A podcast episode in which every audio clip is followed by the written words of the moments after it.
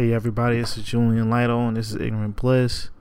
Um, this is another panel from San Diego Comic Con about a little over a week and a day ago or so, and um, is the Black Comix Return panel, um, African American Independent Comic Publishing. Uh, I will read the description. Eisner nominee John Jennings, parentheses, The Blacker the Ink, and Damian Duffy, parentheses, Octavia E. Butler's The Kindred uh, co-editors of the Black Comix Art Book offer real talk about race and representation in independent comics publishing with the likes of 2016 Eisner nominee Ron Wimberly, parentheses Slave Punk, Prince of Cats, David Walker, parentheses Power Man and Iron Fist Shaft, uh, Ashley A. Woods, parentheses Niobe, Robert Love, parentheses Alpha Girl and Spooks, and Jeremy Love, parentheses Bayou Fierce. I gotta be honest, I don't know if Robert Love was there. Um, Shawna Mills was there. Uh, I think his replacement. I'm not completely sure. I kind of got there. I set up, started recording. You might hear this is my first time recording a panel. I had to buy like a new device. I was reading the structure booklet and everything. All the sound came through good. I think I got some background noise of the actual of the room. You hear some uh some pings. I was using this dope ass Samsung 360 gear camera. That's what you're hearing for in the beginning. To record it, lost those recordings. That sucks. Um, but for the first time, they came out pretty good. Congratulations to John Jennings, who actually won an Eisner that weekend for the Blacker the Ink. Um, yeah, so listen, uh, find the people online, read the show notes. Uh, you can follow me on Twitter, Julian Lytle. All the information for people's sites and Tumblrs and Twitter handles are in the show notes slash blog post on however you listen to this is um, on my feed Ignorant Bliss ignorant-bliss.com it's on itunes subscribe review if you can leave comments uh, it's on stitcher it's on Google Play Music. It's on SoundCloud. It's on Mixcloud. It's on the Taylor Network of Podcasts. And I actually just started putting things up on Blog Radio. So there's a multitude of ways to listen to the shows. Hope you guys enjoy. Peace.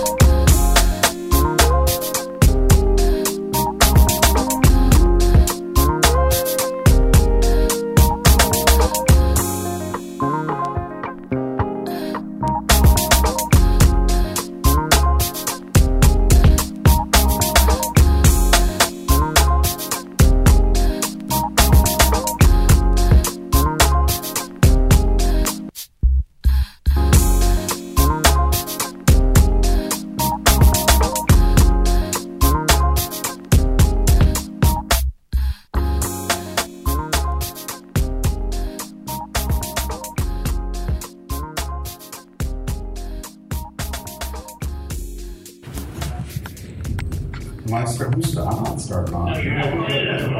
We were waiting for the picture. Okay. That was good. All right. Okay. Are we ready? Yeah. Let's do this. All right. Hello, this is John Jennings.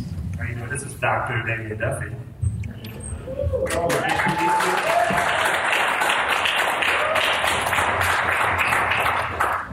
Uh, so this is the Black Comix Returns panel. If you are looking for some other panel, you've come to a better one.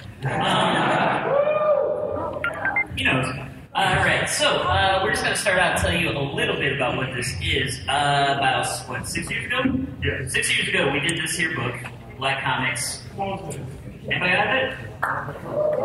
Yeah, there. Excellent. Yeah, yeah, it's a little out of print now, not our fault. Um, but we decided to try to fix that by uh, making a sequel Yes. with Yeah, so there's the cover, but Ashley Woods is down there, and we'll introduce her to like I. Yeah. Those are people, some of whom are here. All right. Anyway, so yes, we wanted to. Uh, well, first we were talking about bringing the old one back team, but the uh, Black comics culture has sort of grown by leaps and bounds since we made the first book, and uh, it seemed like it was time to make a new volume. And the good people at Magnetic Publishing are here to help us with that. Yeah, that sounds Basically, um, Damian and I have been working for like the last decade uh, representation, race, uh, intersectionality in comics.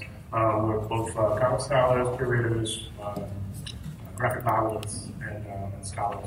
And having not only like um, looking at this particular uh, subculture and particular, but also trying to help grow it in different ways, and actually um, are part of it as well. So, And uh, so the idea with the original book and now this new book is to introduce people who may not be familiar with the culture, uh, sort of create a gateway for people to learn about new artists, uh, new works, new things. Yes. Yes. All right. Um, and So first thing, I would, we probably should I can introduce our wonderful uh, guest. yes, let's introduce our wonderful panelists. You want to start? Yeah. Okay. It's gonna be amazing, uh, Ron Wimberly.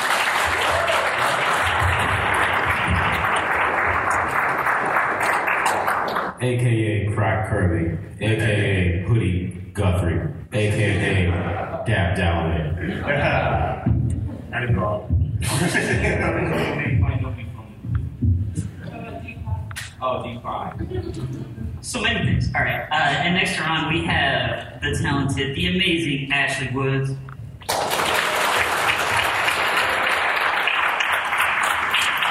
AKA, I don't. Do you have any of those? Oh, the inscrutable, amazing uh, Jeremy Love. I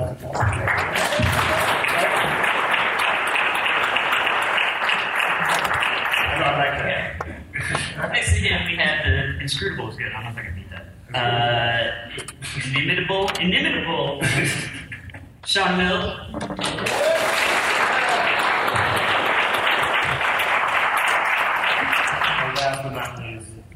Mr. David Walker. All right.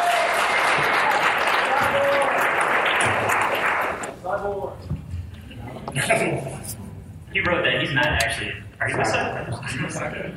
Ah, okay. Um, also, we should mention that uh, the book will be kickstarted uh, in September. So if you like what you're hearing at the panel, keep an eye out and help us make an amazing volume.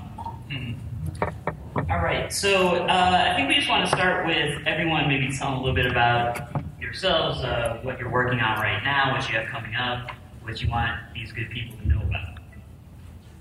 And we'll start with on the end. You want to go the other way? Oh wow, that's deep. All right. So then, uh, David Walker down there, he has many things he does. Tell us about some. Let's see. Well, I'm currently writing. You can hear me anyway, right? Yeah. Currently writing uh, Power Man and Iron Fist and Nighthawk. For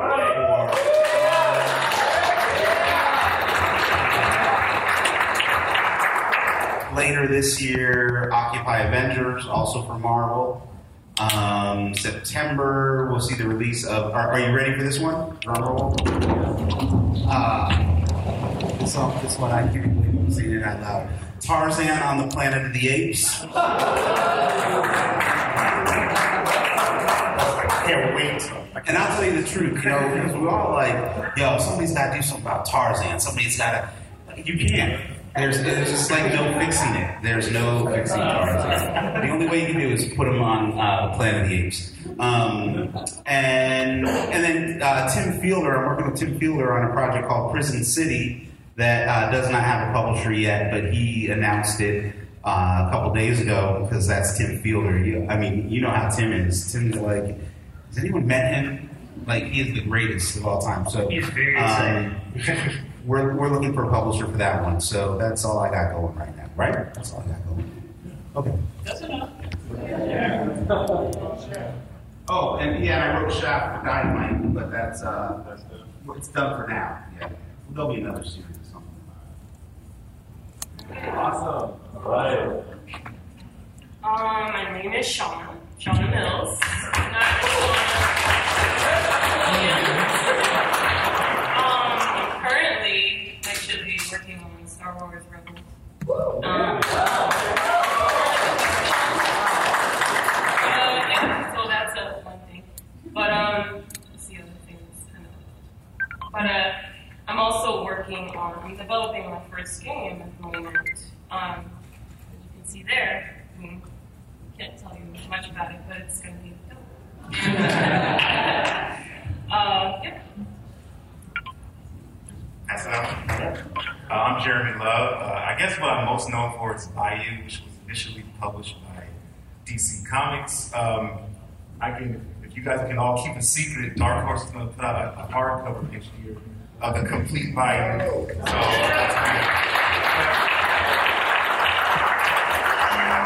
Don't tell anybody. and um, Nobody also- can hear you. It's fine. I'm currently working on uh, a series which I call uh, Dracula meets Othello. It's called The Black Lotus, and it'll be out in February from Dark Horse 2. So, and I'm writing and drawing kind of. I, I don't want I don't want to share credit. So. Hey everyone, I'm Ashley A. Woods, and uh, I'm currently the artist for Niobe She is Life. Uh,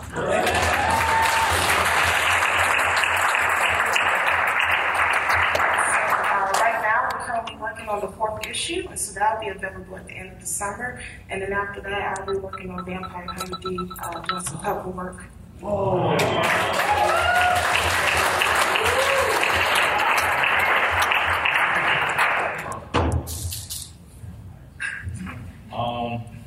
my name is Ronald Wimberly. Uh, I'm known for, I guess, Prince of Cats. I put out through uh, Vertigo, but a new edition is coming out from Image, twice as big.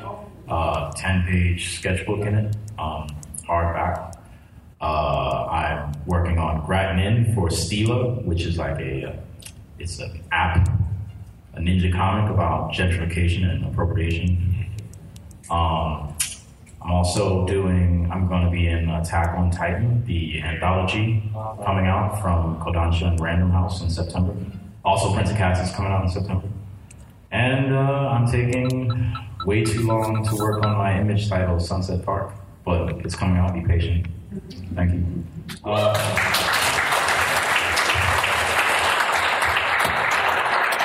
oh, and if you go to SPX, I have an exclusive, a little goodie that I'm working on putting out. So, yeah. Oh, wait, wait, wait, wait. Also, if you go to the CXC, I'm the resident there, uh, the Thurber resident. So I'll have an exhibition from uh, yeah September to um, February. Just just like a whole retrospective. If you're in Ohio, check that out. The Ohio Museum, Columbus Museum of Art. Yeah. People know CXC, Comics Crossroads. It's a convention festival thing uh, at Ohio State. Yes. The Ohio State, you're supposed to say. Okay, um, so we're going to start with a quote that Ron sent me, and I don't remember who wrote it. Who wrote it? Okay, he'll tell us in a second, but I'll read it right now. Um, the, the critic says, while Basquiat envisioned commodification as a way out of the racialized body to the extent that it socially valorized him, the requirements of steady output undermined his independence and relationship to painting, making the artist fatally aware of his shameful status as a racialized subject, even under privileged conditions. So, uh, to start with, if everyone or anyone would like to uh, address this topic, and it's probably on Ron since he came up with the quote. Um, Wow, we just went to deep cuts. Good. we don't have that much time. Okay. We got to start. Um, but we, we were talking before. You were talking about the sort of uh, tension in between. Uh, and forgive me if I put it the wrong way, but like uh, using identity in art as a means of empowerment, but once you commodify it, it sort of takes away that empowerment, and there's this tension between that. Well, I mean, I think you you get you get the benefits of um, it's a weird way. You know, there's a book that just came out. I haven't even read yet, but I was uh, watching the author talk about it. Talk. It's like uh, Invisible Man got the whole world watching. What's the name of the author? You guys know? Invisible Man got the whole world watching. You guys, you guys heard of that book?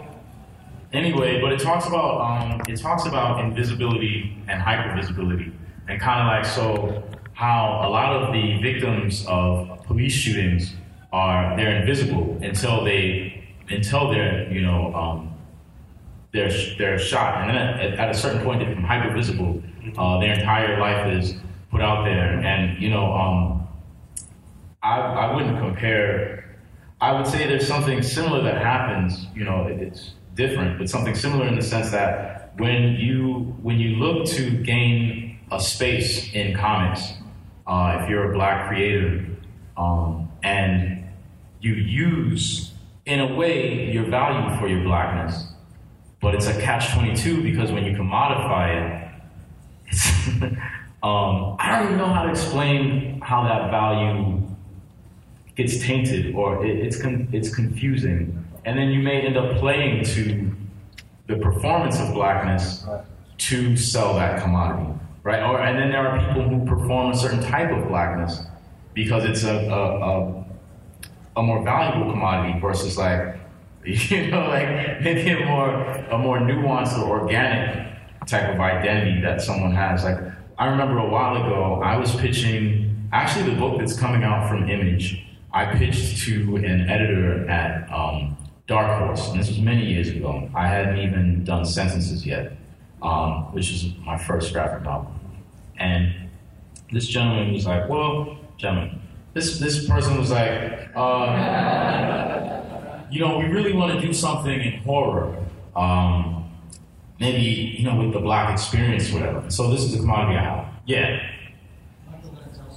Mychal Denzel Smith. Yeah, yeah. So, you know, check it out. I mean, I haven't read it yet, but That's who wrote the uh, Invisible World. Invisible Man got the whole world watching. Yo, but like, I'm very interested in it. Um, put it on the list. But so, uh, and I and I gave him the pitch that I gave to Image for Sunset Park, and then when I finished, it's like, oh well, you know, um, I don't remember exactly what he said, but he essentially said to me, I was thinking something more like, you know, Wu Tang meets like, you know, werewolves or something. You know what I mean? Like something, the, the spectacle of black identity that he was used to, you know, that he that he knew how to package and box and sell, right? A spectacle that white audiences could consume, you know. Um, and like that's difficult. And I in that quote, but they're talking about Basquiat and um, that seemed like an issue that he had to deal with. Like at one point, it was very valuable for him to be the art brut, you know, like the you know uh, idiot savant black artist. But at the same time, like that's obviously not who he was, you know. Right. So his his survival and his destruction were kind of caught up in the performance of his identity. Right. So, I, for the rest of our panelists, I mean, how have you dealt with? have you thought about? How do you think about uh, identity and commodification? Uh, how do you about feel about trying to sell your work but not kind of pollute it in a way, or let let the selling take away from what you intend to communicate to the audience? Does that make sense to you guys, or do you have things to say? For me, for me uh, personally, I'm going to try to piggyback off what Ron was saying.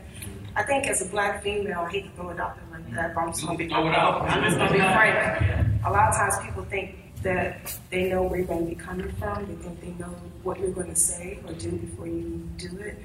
And uh, a lot of times when people will see my work in the past, they will think I'm a white man. And there is an artist named Ashley Wood. and He did, uh, great. Yeah, he's also from Australia. and He's uh, Metal Gear for some of his work. But um, even if they didn't know about that person, you know, just seeing my work, they wouldn't expect that from a black female. And I used to think that, well, I still think it's unfair. Um, as far as doing some type of dance to live up to expectations, I'm at the point now, I'm like, you know, damn if you do that, if you don't, you know, if you rock with it, cool. If you don't, I'll be cool. Um, it is what it is. Um, I uh, sometimes I like get tired of asking that question because it just seems like the very act of being a black creator is automatic, automatically political. And I just wish sometimes that I didn't have the burden of every choice that I, or every artistic choice that I make being scrutinized on a political level. Sometimes they're just strictly creative choices. Um, and but on the other hand, uh, as I was writing uh, the new book I'm working on, the horror book, um, when I actually like read it, I saw like it was basically a very um, a very graphic uh, revenge fantasy against colonialism, imperialism, racism. And I was like, whoa, this is this is and it was automatically political. So on one hand, I'm like, don't put that on me, and then on the other hand, everything I write automatically I see I start seeing stuff. I start seeing like political shit. And I'm like, what the you know, so so uh, um, uh, I, one thing I do not worry about is making it into a commodity because it, it's work. You know, this is commercial art. Comic books are commercial art um, for the most part, and everything that we do when you have deadlines, when you have a publisher, you have, that's commercial art, and um, I got to pay bills. But so I don't think we should be guilty for commodity for using it as a commodity. And while it was empowering to me to write these stories, I think once we sell it, we can turn that empowerment over to the audience.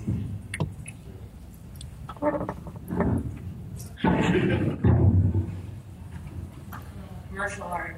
Um, well, I guess first of all, I do what the hell I want. I'm my first customer, you know. Um, I guess that's it. I mean, if it's plain and simple, I just do what the hell I want.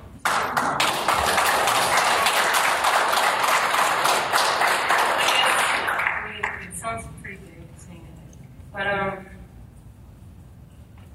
I guess I, have never been that kind of person to fit or try to fit into something, whether it was that of the, the, the circle of my sisters and brothers or that well, the circle of whoever that is. I was always very, very independent. So, no, I, I don't see myself ever um, conforming.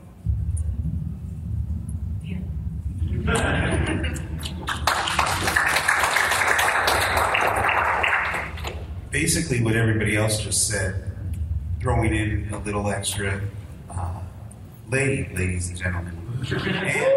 Uh,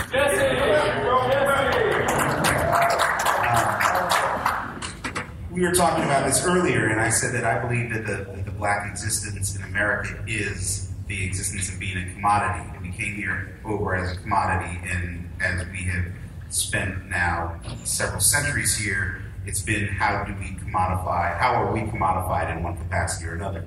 When I'm doing my work, my work is, a, is the commodity. The question is, how do I sell myself? Because we were always talking about branding ourselves. What are we going to do?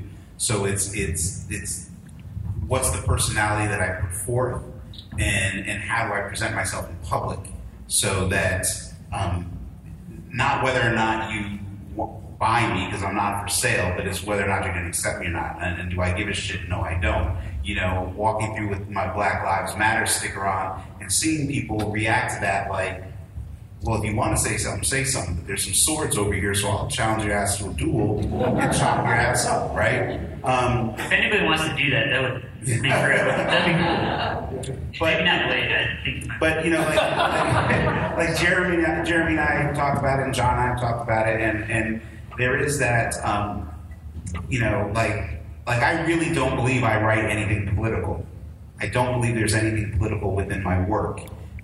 I think most people would disagree with that, right? Um, John would call me up and be like, "Man, I can't believe what you put in about." I'm like, I, I, guess I was there, you know. but this is, but as artists, so much of what we carry around with us comes out onto, you know, um, am I am I putting Black Lives Matter stuff in my work because I'm trying to make a statement about Black Lives Matter? Well, yeah, Black Lives Matter, and it's something that needs to be talked about. But it's like like to me, it's not a political statement. You know, that's like a statement and an assertion of our right to be human beings. Right. And right. and and so if there's anything that I'm trying to put out there, I mean, my one goal as a creator is to help us uh, hold on to the humanity that is constantly being denied to us. And and, and I always go back to um, of all people, is William Marshall, the guy who played Blacula, once said to me, we have to learn how to activate our dreams. As black people in America, we have to activate our dreams. Because if we don't, it is nothing but the promise of the continued disdain that we have been has been dumped upon us. Kind of messed that up, right? So everything I do is about activating my dreams, but helping other people realize that they have to activate it, especially young people, because uh, otherwise we're just going to be in the same position that we've always been in. Could I, could I say something in regard to a couple things? Sure. In regard to politics, um, I think if you are, if your body itself, right, is subject to destruction or dehumanization by institutions, right? Uh, part like part, our government, yeah. Then the act of being itself and being free could be it is a political act. Um, and in regard to commodity, I don't want to com- conflate the discussion of comics as a commodity and identity as a commodity, which is like, of course, comics are a commodity. But, you know, when the one way that you can even sell your comics is on the back of your identity as a commodity, Right. then like that can be problematic. You know, so um, for instance, well, the only time you get a call to do uh, editorial, if that's Black History Month, then like that's problematic. You know, um, and at a certain point, like, do you say, you know, you may get the urge to be like, you know what, I, I'm only hearing from you guys in, February. Right. You know I mean? That make me feel some type of way. You know what I mean? Like, I work all year round. There you go. And hey, maybe I just want to do a romance story, right? But somehow that becomes politicized, and somehow they find a way to commodify the blackness of that. You know, so like this is what I mean more than just even the act of selling or being yourself. You know, um, just to clarify, because I, you know, you did you like. You know what I'm saying? yeah. yeah. This is so much deeper than I was expecting. What, what do we think about the Iron Man girl Yeah. with Okay. Um, check this out. So I was thinking about maybe this this term, speaking of commodities, right? This idea of diversity has been bandied about a lot recently because, well, for various reasons. But I guess diversity sells too, and everything's a commodity in late capitalism, right? But how do you guys feel about uh, someone actually um, how diversity is being uh, kind of formulated in mainstream comics, and how do you think that this kind of black independent uh, comics kind of movement is dealing with some of those issues? I just feel like everyone wants to see something new and fresh. You know, we've been seeing, no offense to white people, we've been seeing like the same type of sentiment, sentiment, what's the word? Sentiment, sentiment? sentiments? Yeah, sensibility, thank you. The same types of sensibilities uh, in movies, all types of entertainment. You know, so everyone, everyone wants something fresh and different. And different um, audiences want to be represented. They want to see themselves. You know, I'm, I'm a part of that, and that's why I do what I do today. You know, because I grew up, you know, um, watching certain movies and, and engaging in video games, comics, you know, what have you. And what's happening now, this whole like shift in thinking, and, and I guess this awakening that people are having these new perspectives on race relations. Um, personally, I wish all of this wasn't happening. I just wish everything was simple. That's not the world we live in. Um, it's affecting, I don't want to say too much, but it's, it's affecting the inside, you know, regarding who gets what type of job. You know, certain people who will get first pick with jobs, that's no longer the case. You know, a lot of things are changing. Um, how they feel about that, they're not too happy about it, you know, but at the same time, the door is opening for other artists such as ourselves, you know. So it's bittersweet, you know, depending on what side of, you know, the whole situation you stand on. Um, personally, I'm happy because if there wasn't, if this if this shift wasn't happening, I, I wouldn't be up here now talking to you guys, you know. So I just wish everyone does. And I, I think that uh, the good thing is the audience, the the companies are uh, responding to the leaders' demands. It's not going to just fly just to have a few black superheroes or a few like Latino superheroes. That's not just going to fly anymore. Now everyone's looking at okay, who's drawing it, who's writing it, who's doing it. You know, you need people behind the scenes and, and in front. Um, and I just hope that you know we get from a black female Iron Man to more things like Prince of Cats and things like this. Things that are truly original, not like the black version of 60 year old.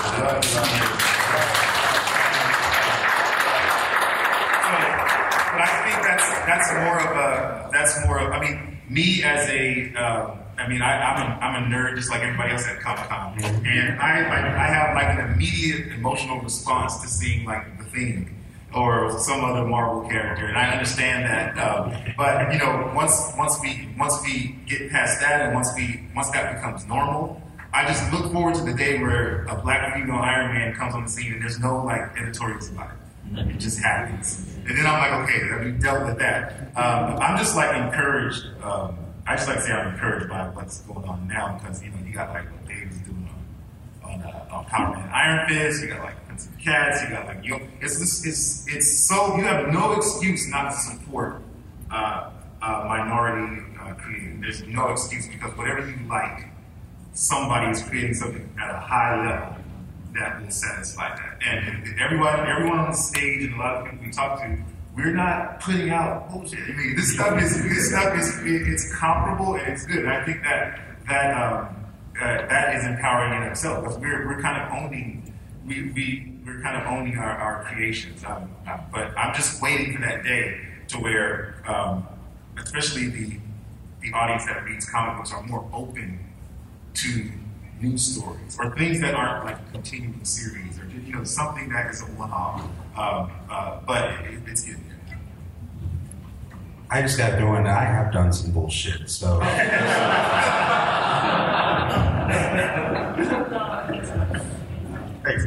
the for I keep saying this.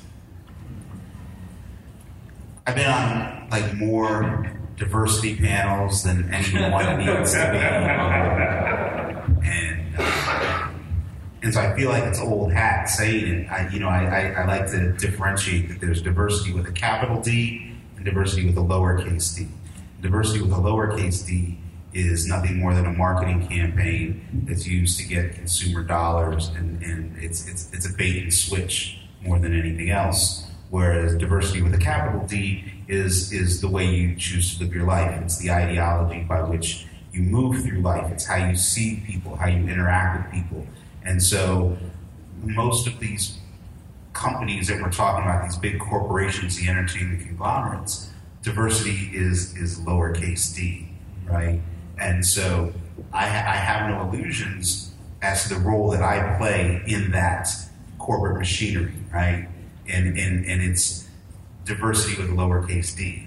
But that doesn't mean that I can't bring my perception of diversity into the work and try to sneak it in when I can. Sometimes it gets past editorial, sometimes it gets stopped. Um, but it's, it's really about putting forth a vision of the world that not necessarily that I, I, I live in, but that as I'd like to see it be a little bit more of, because that's that's I think part of what we're doing is we're trying to create mythologies, places right. to escape. You know, like it's it's. I want to see more black movies, but I don't necessarily want to see another version of Twelve Years a Slave, right? Mm-hmm. Because I, have seen that. I, I want to see something that leaves me feeling happy and uplifted. You know what I'm saying? Although I do hope that, that 12 Years a Slave was a feel good movie because he only spent 12 years. I, can I spring off of that? Like, uh, so the interesting, the interesting thing about that is like, so yeah, these corporate corporations will capitalize on the commodity of blackness if they can, with or without you, right? And if you're willing to toe the line to a degree often, then like it it it's it's how likely you will maintain your position in that space sometimes. You know what I mean? So capital D diversity is controlling like the means of producing uh, those commodities. You know what I mean? From from your yourself and your identity. Whereas like lowercase, the diversity is just trading on those commodities. You know, be it like black people, queer people, trans people. It's like, yo, can we sell it without even actually opening up the means of production to the people who, you know, we're, that we're trading on? Yeah. though, it's like the means of production are like the it's available to just about anyone. Right. And it's, So you can- you can do it, yeah. Exactly. I remember reading David's, but uh, when we first met, like, how long was that? Don't even say, don't yeah, don't say. Black people, Yeah, they weren't even born yet, so. Yeah, his his magazine, uh, Badass Mofo magazine, that was something that you controlled and you created it. The first comic book I did, I just scraped some money together. and I mean, that was Zuda, right? Exactly. Well, even before that. Oh, okay. Yeah. So so so Chocolate it's like yeah. Exactly.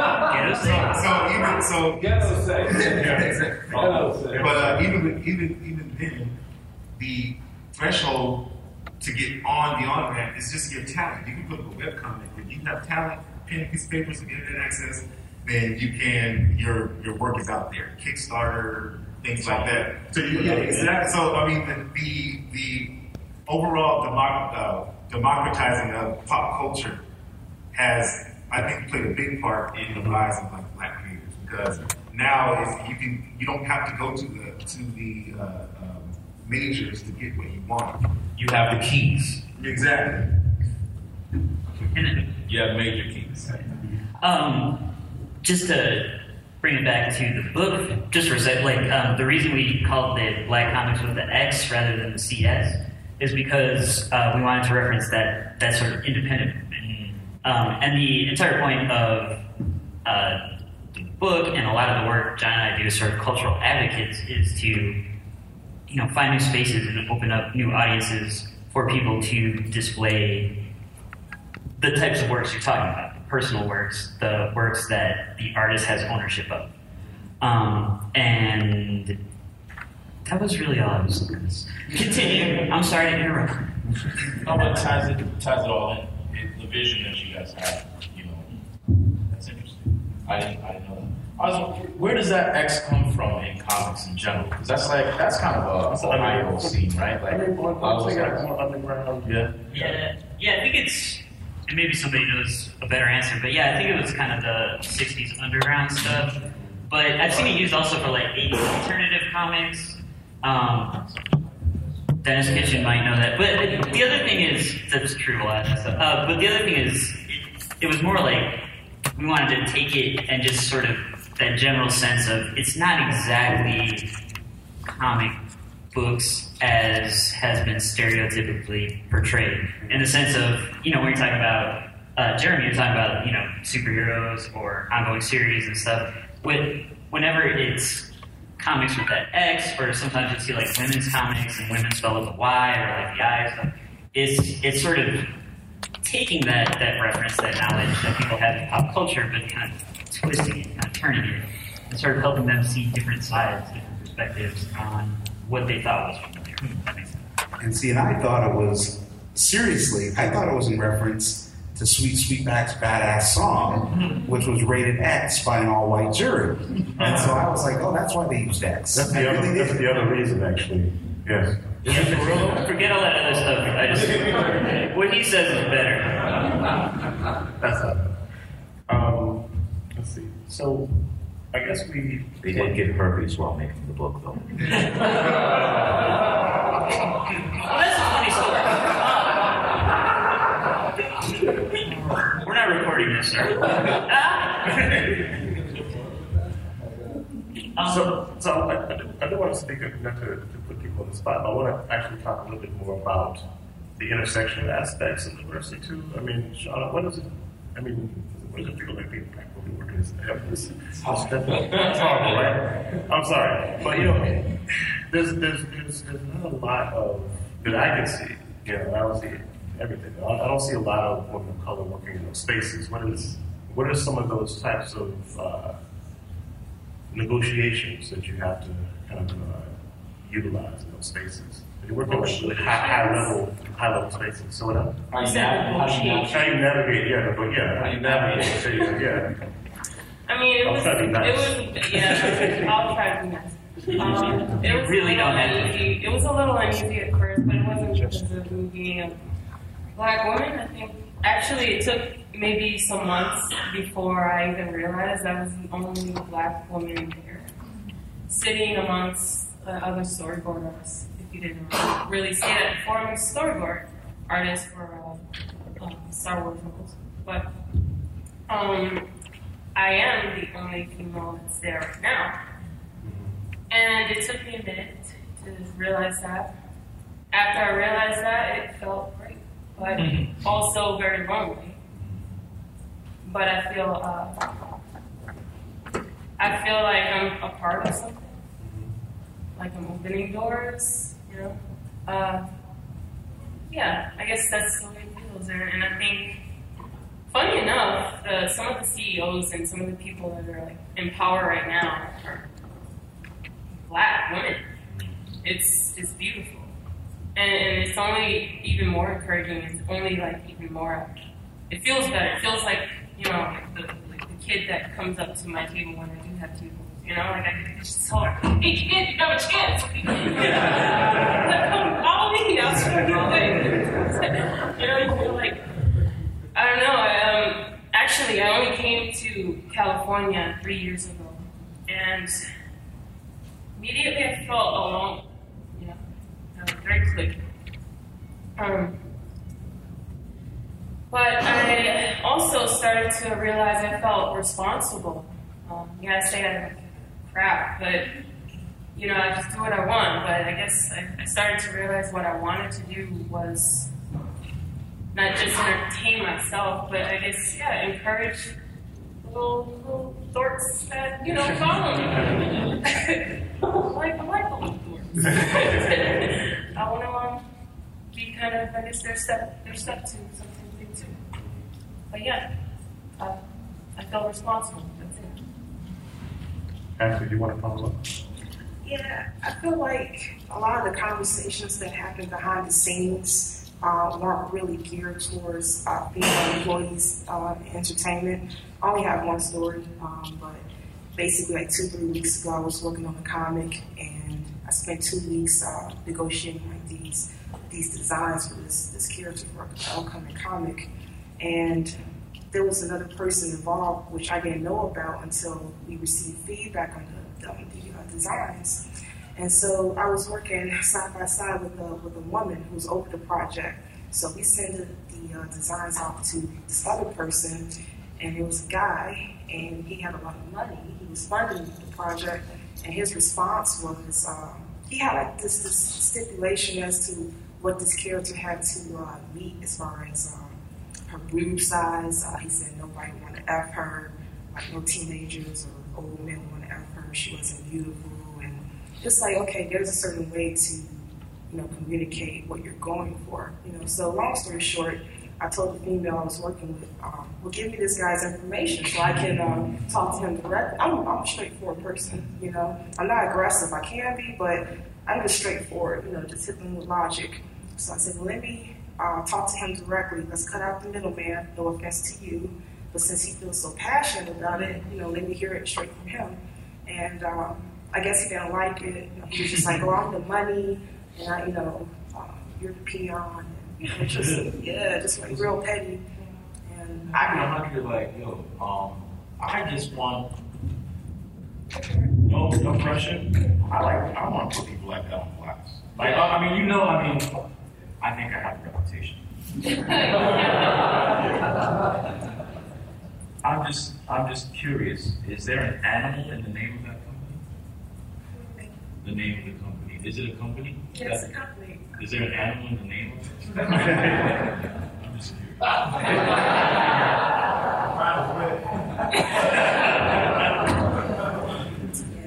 I how did I feel about it?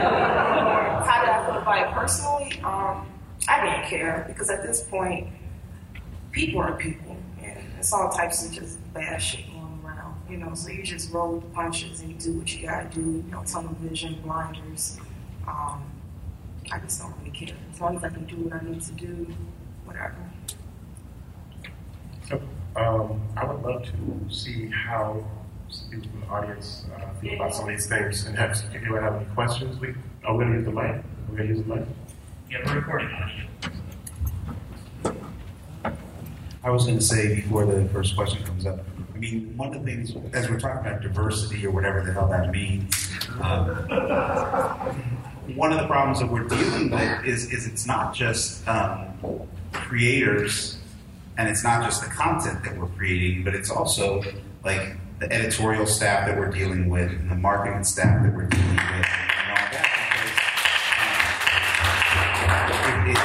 it's, like I feel like I have to carry around a copy of Howard Zinn's People's History of the United States, you know, Black History for Dummies, um, and, and about like 10 other books with me all the time. And the problem is, is like, without getting into specifics, but I, I mean, I have some, I've been asked some really dumb fucking questions. like to the point where it's like, how are you smart enough to breathe on your own? ask me a question. You need to lose your job. Yeah, yeah, and and and, it, and it's really difficult. So that's I, it- that's that's the other problem. It's like it's not just what you know. Just you try to put something in a book and then they don't get it, and then you have to explain. You, I mean, we're constantly having to justify our blackness. Okay, so this is my thing. Like, I want to, I want to, like, I want to take some time out to give like a a, a little bit, give an opportunity for um, white people in editorial or anywhere, you know, dealing with this sort of thing. If you hear this,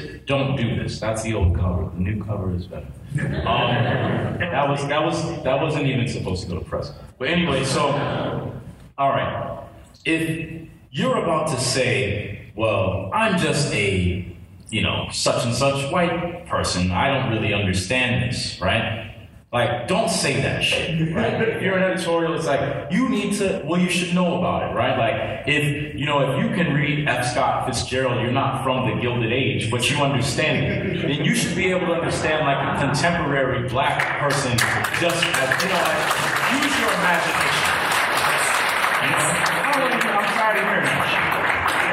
You know, so exactly. So like, do you, do you write I'm not writing Swahili. No, I am writing. Well, I'm, I'm just a white person, but no, I'm not an editor. Um, no, I was actually. We're, I want to have time for questions. What, what they're saying is, I'm a white person, so I can't put in the effort to understand you. You know? So before That's you why- say that, know that's what you're about to say. I usually just leave with, I'm just a dumbass, but, oh, sir, you have a question? Lead your account. Sure. uh, so the last like 40 years, we've seen kind of like this evolution of kind of exploitation in different kinds of mediums, right? In the 70s, it was kind of in film. The 80s, it was in uh, in music as we got into like from, from like power hip hop to like gangster hip hop, right? The 90s was like television, and now suddenly comics have become this new diversity kind of thing. Are you concerned that if you don't politicize your books, that the images will begin to shift and we'll suddenly get new revisited stereotypes in your medium if you don't actively control the images from the very beginning? I would like to start.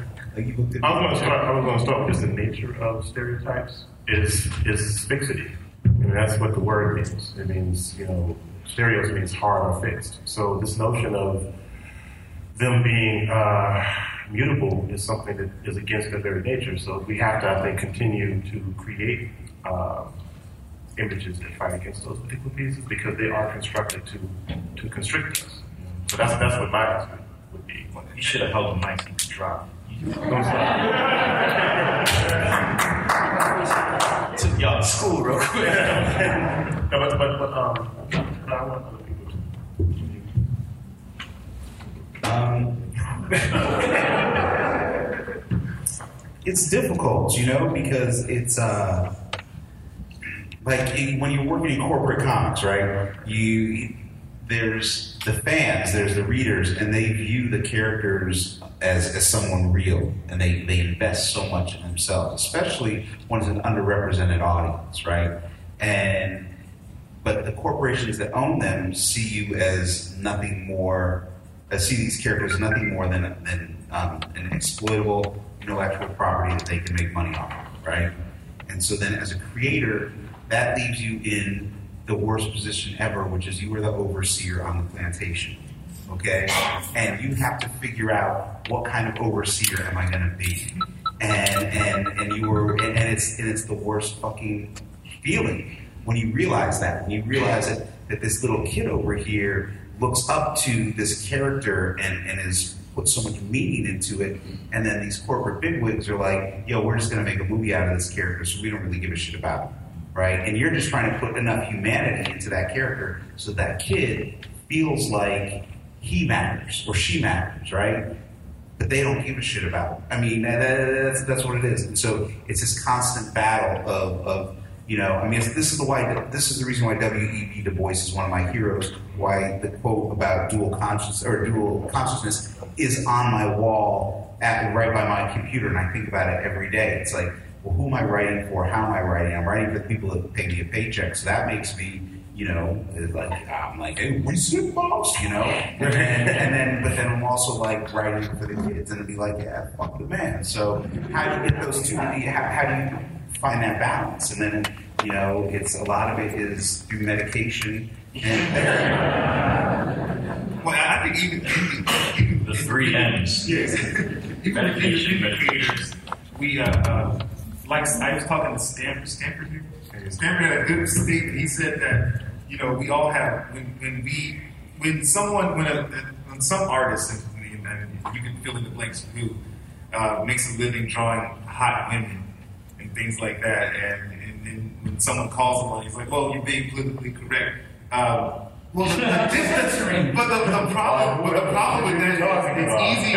Well, it's easy I wonder who we're talking about. yeah, it's, it's easy to accuse people of being politically correct when you don't have, like last night, you don't have skin in the game. It's like, okay, why don't you draw a male penis and make it look very graphic and do that, and then then we'll, we'll, we can talk. But you know, but so we all have we all have skin in the game. As so when we do something that's exploitative, or when we do something that, um, and I and I know myself, I do things that I, I want to intentionally make people uncomfortable, especially with this horror book, because the point is not to feel good. It's a hard, it's horror, it's true horror. But and, and then a part of me is, is just wants to be a jerk. But I, I just I don't I don't want uh, I don't think that the audience and we are treading on dangerous ground. We, we think we always have to feel good, or we always have to agree with every creative decision.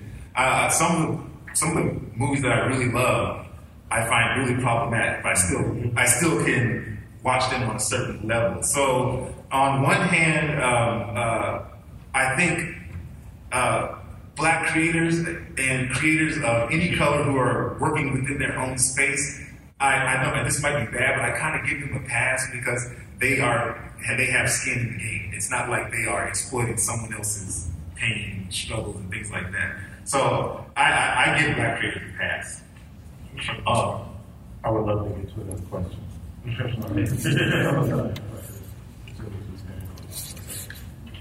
Hey, um, I want to know from the perspective of a white audience member, what is it that we can do to prevent, uh, like, main, like more mainstream movies about you know, slaves? Because that's all we ever see. Right. Um, Well, I, I, and I disagree with that because I know, I know a lot of people say that, but come on. 12 years, you can count on your finger how many mainstream Hollywood movies are about slavery. I think there should be a slavery channel. There should be like 10 slavery TV shows, and there should be slavery movies all the time. I, I think, No, we're recording this, right? if you look at This this, is not- well, the yeah. History Channel is basically Hitler, the Hitler channel, right? So they should have a, a slavery channel. So anytime you want to educate yourself, just switch over to Yo, it's a part of the industry. Watch. Yo, I want to see. I still want to see a version of Twelve Years a Slave where like it's not about the um. the, the white the white good guy and the white bad guy working things out at the end. I want to see a version of Twelve Years a Slave that's maybe like a procedural or something. You know what I mean? Like I want to yeah I want to see all of that and I want to see other stuff. Well, not, not talking about slavery and American history. That's like to me that that's the biggest part of American history.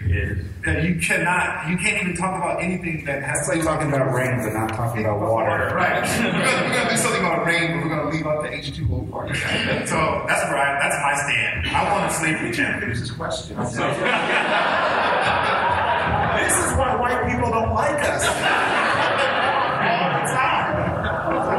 My, my question stems from the fact that, in, uh, in, in my opinion, and I could be wrong, um, the, the message of, you know, when we get like another 12 years a slave or something similar, the message that sends to white people is that this is a thing that happened, but like it's not a thing anymore. Don't worry about it, it's fine.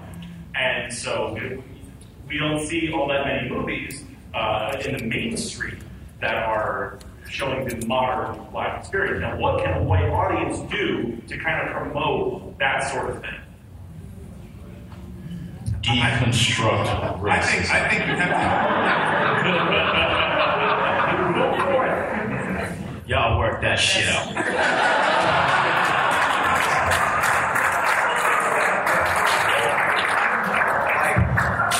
One, you, did, you did create the mess. Yeah.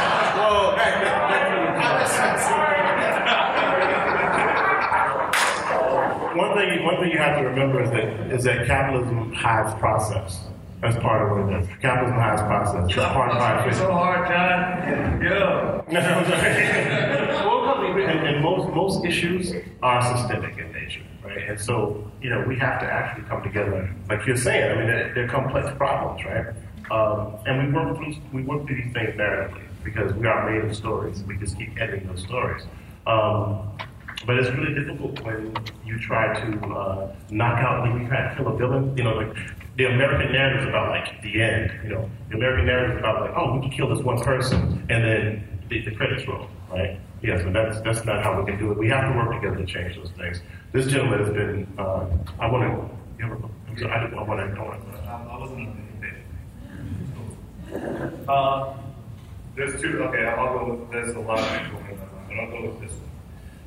One of the biggest challenges I know about our people is that our identity and, and, and what we can do is is go through a filter of what white people think about us or how they have treated us. We really don't. Possibly before we were moved over as slaves and we were, you know, in Africa, we had our own land. It was us. Our origin of thinking about our identity was us. Where here, we are handicapped by whatever we do. There's something in our head that always goes, how is it valued by them? By the way, white people get no That's not it. Speak for You yourself. just need. It's me. This is what I'm talking about. It's me. We did that. Not. That's not. It's a matter of. Oh, this is a know thyself. Um, and in a lot of ways, we don't. How can black comics and African American entertainment aid in us saying, this is who we are, and we value it by our own identity, not so much by our history, which was painted by white effect. Or if we do something with money, eventually we'll have to be affected by white power. But it was just, it's us, and it's us, and it's us. And that's not a hatred thing. It's kind of like Harlem. Harlem, Well, it was maybe, us. mm, uh, I don't know. His, history, uh, there are different sides on uh, perspectives on that too. There was a lot of playing to power in Harlem, even during the Harlem Renaissance. So, but you know, um, I mean, but what, what, I'm, what I'm saying may never happen. I mean, because we're America. We're the melting pot. That's what America's about. you see, So, that's how racism is I think you have to give. I think you have to give each individual creator the benefit of being an individual. Yes. And I and I, I, I, I think that I, I'm just I think that every time a black creator creates something, it shouldn't be viewed in the context of all blackness. You know, and, and I think that's the that's the best thing that we can do is give everyone their individuality. Like is, is just judge everything on its own merits, uh, uh, and uh, and what it is as a product and what the intentions were, without without the baggage, because it's it's a it's an unfair baggage, piece of baggage. You know, it, you know, it's something that's unique to black creators, female creators, gay creators. Everything that you do is viewed in the concept of your gender, your race, or your sexual orientation. And I think uh, the biggest leap we can make is letting all of us just be ourselves and be uh, individuals.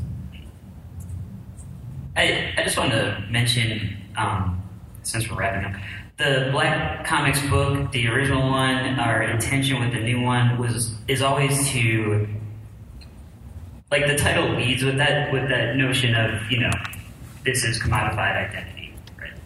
Um, but the hope is that once you open the book and see that every single artist is entirely different from every single other artist, that you start to be like, oh, humans. Like, I, like I think we, we want to create a space where you can celebrate black identity, celebrate individual achievement, and just like have the kind of conversation I, I hope we've had here. Um, I have something. I think it was more so to Hi. How are you? Well, basically, I feel like there is progress. The fact that we're all sitting here and hearing each other and answering questions. Um, and working, you know, like we're all making this political movement, and to change, you know, I, I feel like a lot of the times people wanted to happen like this, but they, they fail to see what's happening right now. And even with all of this going on in the world, you know, we have like, people like you showing up. Thank you. Um, Whoa. and the fact that um, we, I thought you said thank you. and then- Sorry. um, to to create just to, just just for just to allow us to create um, and expose it to the world, you know, in the end, we will get something more than just 12 uh, years of slavery. And we will, you know, just allow it to happen. It will happen, you know, it's like. Like I want, I want to piggyback off of what Shawna was saying. Like from my experience from working on Niobe, um, it's a project geared towards promoting a, a black female main character, right? At the end of the day, if the story is really good, no one's going to care about what you look like, what color you are. Uh, initially, people were interested uh, in the project because of Amandla, but the project is still s- successful because of the art and the story, you know? And that's the only thing that really matters. So I know we need to stop. So the one thing I was going to say was, I did not know until just now that, that Damian was white. I thought he was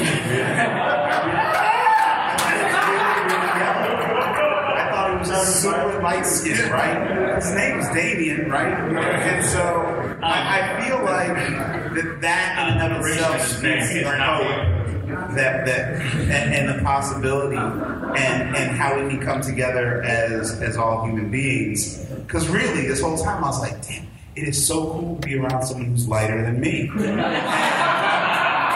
And he just freak. Yeah, no, you guys got it going on too. You're really um, like seriously, straight up. So You can welcome tell to the family. facial hair on that. No, they're not. I mean, we're totally, Something, you know what I mean? we're so, we're over time. Something, you know what I mean? Not this, you know? You can't be a white dude.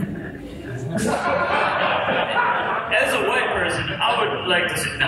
Uh, so we're out of time. Thank you so much to Magnetic Press for having us.